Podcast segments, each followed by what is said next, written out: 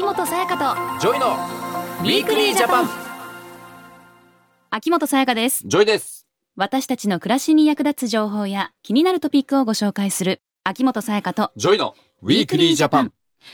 今年度も残すところ1ヶ月を切りました、そうだね。この時期は4月から始まる新生活に向けて新たに契約を結ぶ方多いですよね。いやそうですよ。初めて結ぶって人もねたくさん増えてくるだろうし、うん。まず住む部屋とかをねこう一人暮らし始まったりするじゃあん上京したりする子もそうだしまあうん地元でもね、そういう子いるかもしれないけども、ん。そういう時にこういろんな書類だったり契約書これサインしなきゃいけないし、うん、印鑑とかもねうん。押したりしなきゃいけないでしょいろいろ大変だよね。そうだよね。初めての契約って人もたくさんいるから、ドキドキするよね。だよね、うん。 JOY君はちゃんと契約書を読むタイプですか、えーっとねそう言われてみると、うん、なんかね読んでるつもりではいるんだけど、うん。ずっと長いじゃん？あれっていっぱいあるじゃんしかも、そうだね。なんか読んでるんだけど頭に入ってきてないみたいな。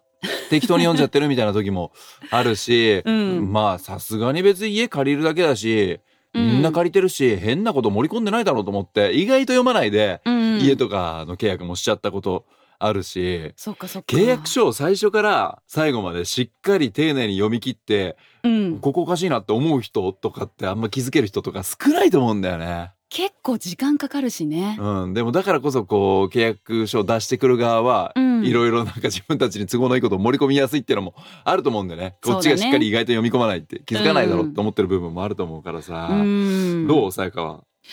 私最初の10分ぐらいは集中してるけど後半ぼーっとしちゃってるかも、でそうでしょ？結局、うん。読んでるけど読んでないみたいなことでしょ、ね、あと文字がちっちゃかったりとかね大きかったりとかね。難しい感じもあるしあねっ。たりするからね。なんだろうね契約書ってね。難しいんだよね。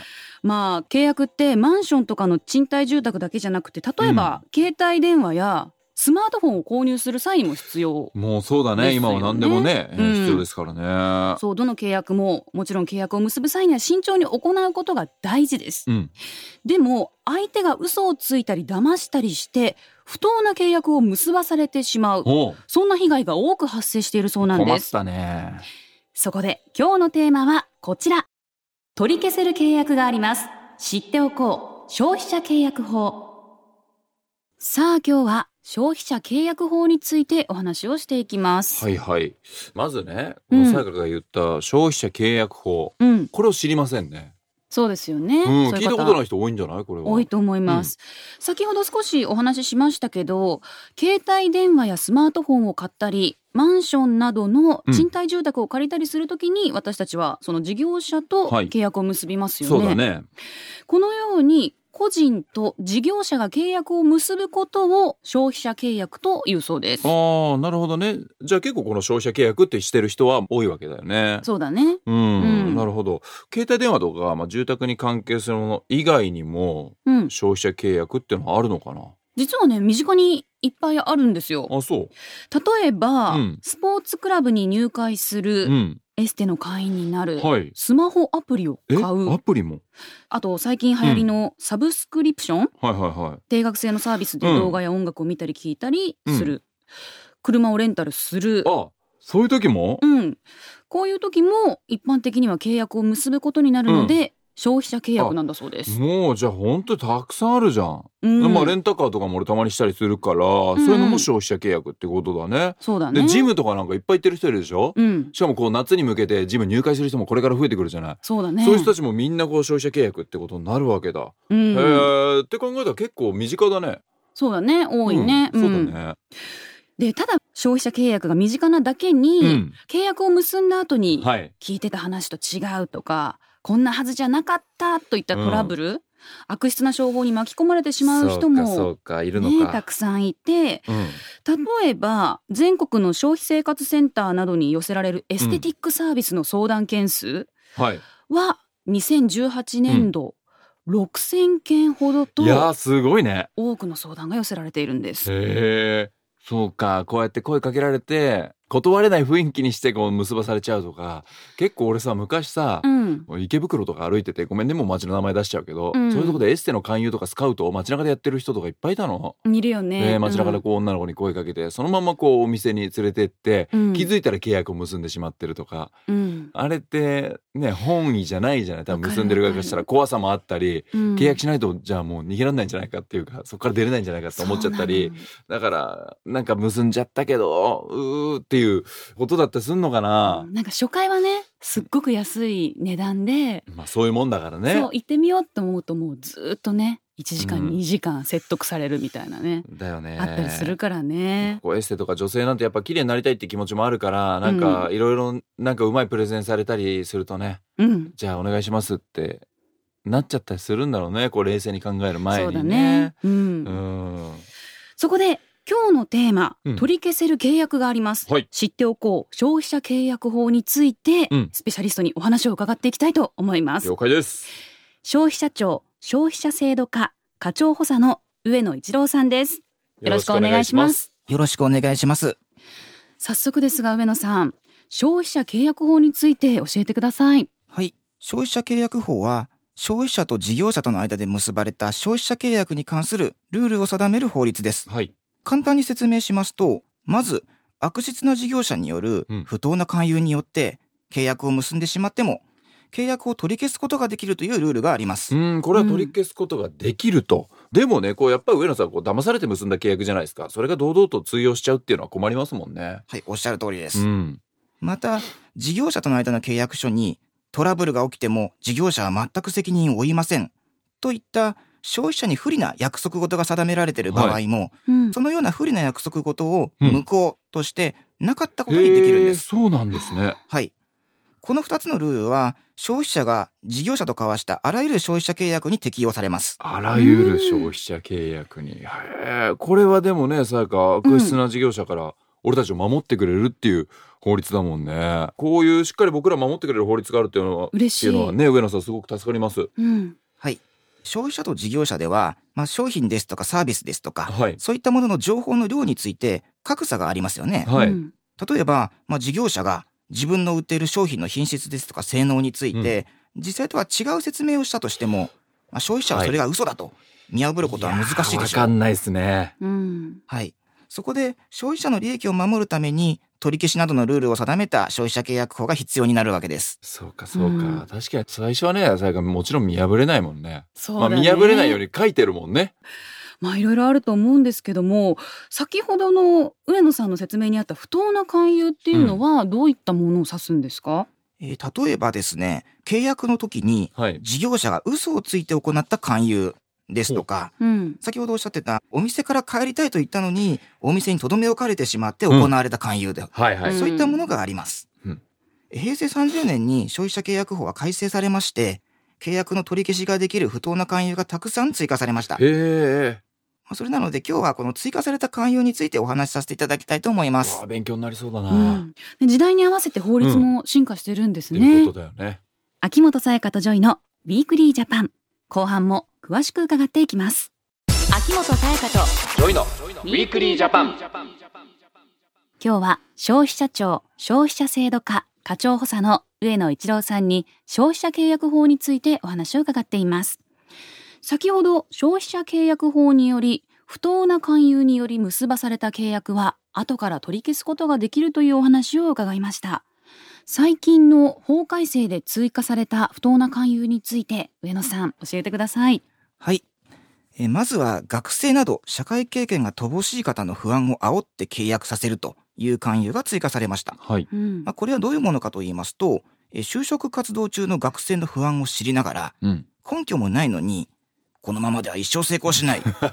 就職するためには、私たちの就職セミナーを受けることが必要です。はい。などと言って勧誘を行うものです。う。うんんまあ、このような勧誘を受けて契約をしてしまった場合でも、学生は契約を取り消すことができるんです。本当こういうの根拠なく言ってくるのあるもんな。うんでもなんか、ないねなんか不安になって信じちゃったりするんだろうな。うん無理だよって言われたらあじゃあ受けなきゃって思っちゃうのもねねわかるけどそういう心につけ込んでくるのが嫌だよね。うんでも上野さん結構ねこう不安を煽って商品とかサービス買わせようとするこういった悪質商法っていうのは他にもたくさんありますよね。そうですね。例えばエステの不安商法もあります。はい。うんまあ、これはですね、えお肌の様子に不安を持っているということを知りながら、根拠もないのに、このままではお肌がボロボロになります。うちのエステが必要です。うん。と言って不安を煽ると。あるそういった勧誘です。はい。うんまあ、その他にもですね、結婚ですとか、うん生活資金ですとか、体型などですね、はい。こういったところに不安を持っているということを知りながら、根拠のない説明で不安を煽って契約をさせたのであれば、消費者はこれを取り消すことができるんです。うん。コンプレックスにつけ込まれるとねそうだよね。だからそれはさ、もちろん騙してくる側のテクニックだったりもするもんね。多分そういうマニュアルがあるわけじゃん。こういう人にはこう攻めろって。そこをうまくついてくるから、なんか契約しちゃったりっていうのがあると思うけど、確かにこう全部根拠ないんだよね。さっきの就活の話もそうだし、このエステもそうだけど。でもなんかエステとかだとうん。プロの方が言ってくれてるからそうなのかなみたいなその根拠がないっていうのも判断できないのかもしれないねやっぱり知識がないとか女性だ冷静さをったりすると。失うよね。こう一歩そこを出たらとか家に帰った時ってふと冷静になれるけどいざ現場にいる時って、なんか分かんなくてどんどんどんどんその話に集中して引き込まれていって契約してしまう。ねああいう現場で冷静になれるっていう人は少ないと思うんですよえなねんか私もいろいろ買っちゃうもん。そうだよね。綺麗になれるんだったらとか思ってね。女性はそういうの多いでしょうね。美容系はね。はい、うん。ありますよえーでも他に契約を取り消しにできる不当な勧誘っていうのはどんなものがあったりするんですかね？あとはですね、デート商法という勧誘があります。デート商法？はい。うん。はい、これはですね、社会経験が乏しい若者に近づいて、うん、付き合っていると思わせた上で、宝石を買ってくれないと君との関係を続けられないんだ。え？うん？なんて言って、宝石を購入させるような勧誘です。えー、いやこう怪しいけどな。いやこれ買ってくんないとちょっともうお前と無理だよっていうことでしょ。うん。そんなこと言ってくる時点で怪しいけど、ただ恋は盲目ですからね。そうですね。意外とこういうのを信じちゃってね、もう好きになっちゃったらそうじゃん、人間って。まあそうだけどなんかちょっと一昔前のうん。商法だなと思ってたデート商法あるんじゃない？今も。今もあるんだだねってそうじゃん、恋愛なんてもう常にこう、ね、人間のテーマだったりするでしょ、うん。だから、周りは止めても自分は止まらないっていうさ、本当にそうだね恋は盲目です。いろいろあるんですね、他にもあったりしますかね？はい。他にはですね、霊感商法という勧誘があります。あら、うんこんなのもある。はい。はい。これはですね、あなたには悪霊がついていて、このままでは病気が悪化するから数珠を買いなさい。うん、そうすれば悪霊が退散します。おうなどと言って、数珠を購入させるような勧誘です。買っちゃう。買っちゃうよ。まあなんかね家族がねちょっと病気してたりとかなんかそうなんだよね。そういう時にね。自分の精神的にね弱って何る時とか、ね、にでもすがりたい時ってあるもんね、確かにね。なんかね自分で気に入った数珠があってね、うん。こう買うとかそういうんだったらいいと思うけどこう売りつけられるやつってめちゃくちゃ高かったりさ。いやそうだよ、何の石かもわかんねえけど、ううんまくなんかまた人間の心理をついてくるよいねやそうだよ。こういったね悪質商法で消費者を騙す人は言葉巧みにね。うまいんだよね、うん騙してきますから。うん。それでね信じてしまう人が後をね立たないですよね、うん、こういった契約の取り消しができるっていうことは本当にいやそうだよ。めちゃくちゃいいことじゃない、ねいいことだよね。えでもね上野さんこういう契約の取り消しっていうのはいつでもできるもんなんですか？取り消しができる期間なんですけれども、はい。えー不当な勧誘による契約だったとうん。知ってから1年間になります。うん。はい。ただ、この取り消しは契約をしてから5年以内に行う必要があるんです。5年以内。あでも結構ね、はいはい。はい期間長いですね。そうか。不当な勧誘による契約だと知ってから1年。ってことは例えばさっきの、ね、デート商法で言うとうん。あれおかしいなーなんて気づいたけどこう恋愛ってこう気持ちの整理時間かかるでしょ？そうだね。どうだったんだろうなーとかちょっと気持ちが落ち着くまで考えたりとかさしてて、時間経っちゃったりするじゃん？うん。だからこそこう気づいてから1年以内っていうのは助かる人めっちゃ多いと思うよ。そうだねうん。ただ上野さんこう言って実際に取り消しするには手続きっていうのが必要になってくるじゃないですか。これはまずねどうしたらいいんですか？はい。取り消しをするためには、事業者に対して契約を取り消すという意思を示す必要があります。はい。うんただ、自分の受けた勧誘が取り消しできる場合に当てはまるかどうかということで悩む方も多いと思いいます。や多いでしょうね。はい。なので、この契約なんかおかしいんじゃないかとうん。思ったら、まずは消費者ホットライン188番へ電話してください。はい。お住まいの郵便番号を入力することで、自治体の消費生活相談窓口につながります。はい。消費者ホットライン188番、いややで覚えるんですよね。うんえでは上野さん、最後にメッセージをお願いします。はい。3月や4月は契約を交わす機会が多い時期です。まず、社会には不当な勧誘を行う悪質な事業者がいるということを知ってください。そして、契約をするときには慎重な判断を心がけてください。はいえもしも不当な勧誘によって契約を結んでしまった場合には、消費者契約法で契約を取り消せる場合があるということをぜひ覚えておいてください。はい。今日のゲストは消費者庁の上野一郎さんでした。ありがとうございました。ありがとうございました。Weekly Japan。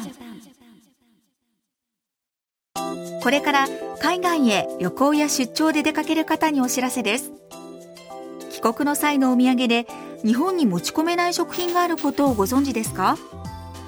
多くの国で猛威を振るっている口蹄疫をはじめ ASF いわゆるアフリカ豚熱や鳥インフルエンザそれら家畜の病気を国内に侵入させないため肉製品の日本への持ち込みは原則禁止されています。お土産店や空港の免税店で売られているものであっても少しでも肉を使っている食品は対象となるのでご注意ください。違法に肉製品を持ち込んだ場合3年以下の懲役または100万円以下の罰金の対象となります。詳しくは動物検疫で検索してください。明日の暮らしをわかりやすく。政府広報でした。東京電力福島原発事故により被害に遭われた方へ大切なお知らせです。原子力損害の賠償請求はお済みでしょうか。2021年3月で福島原発事故から10年となります。損害を証明する証拠書類は時間が経てば経つほど集めづらくなります。また損害の賠償請求の時効は損害及び加害者を知った時から10年とされています事故後10年経過したからといって賠償請求ができなくなるとは限りませんがこの機会に請求漏れがないか今一度ご確認をお勧めします。ご相談は原子力損害賠償廃炉等支援機構0120-013-814 0120-013-814まで。明日の暮らしをわかりやすく政府広報でした。 Weekly Japan。秋元才加と JOYの Weekly Japan。今日は取り消せる契約があります。知っておこう消費者契約法というテーマでお話をしてきました。これも今日勉強になったね。うん。取り消せんだもんね。そうだねい。ろいろね、結構泣き寝入りしちゃってる人とかどうしていいかわかんないって人も多かったんじゃないかな。うんあと自分がもう契約ね、もう結んじゃってるから、そう自分がね悪いんじゃないかとかね。そうそうそうそうそう仕方ないなって思ってる方うね。ん。だからこれうんは、まあ嫌やにね、うん188に電話して相談もできるということですから、うん。まずそこを知れたっていうのが今日の大事なことだし、まあこのラジオで今日言いたかったことだよね。そうだね。まず消費者契約法っていうのがありますよっていうこと。ううん。ん。もちろんね契約するときは慎重にっていうのは大切ですけれども。そこはね、うん。絶対覚えておかなきゃだし、これからね、新生活始まるって子たちもラジオ聞いてるかもしれないけども、うん本当ね、こういろんな契約とか、甘い言葉で近づいてくる人もいるから、うん。気をつけてね、えーね冷静な、しっかりとした判断、自分だけで決めないとかもね、大事になってくると思いますからね。はいまずトラブルに巻き込まれないように、ねえー注意していこうっていうのも大事じゃないでしょうか。いただきたいと思います。はい。消費者契約法について詳しく知りたい方は、消費者庁のホームページをご覧ください。消費者庁消費者契約法で検索するとすぐに見つけることができます。はい。そして来週はうん。海でのカヌーによる事故防止のお話です。おー海でのカヌーね。うん。カヌーやる人はどれぐらいいるんだろうね。ねえ、暖かくなってくると、うんレジャーなどでカヌーを楽しむ方もいらっしゃるようですが、毎年この時期は事故の発生が多くなるそうです。あら、ちょっとじゃあ防止策ね、いろいろ聞かないとね。うんうん。カヌーのスペシャリストもお招きして海での事故を防止するための心得など伺っていきます、はい。ぜひ聞いてください。秋元才加と JOYの Weekly Japan。お相手は秋元才加と JOYでした。また来週。秋元才加と JOYの Weekly Japan。この番組は明日の暮らしをわかりやすく内閣府政府広報の提供でお送りしました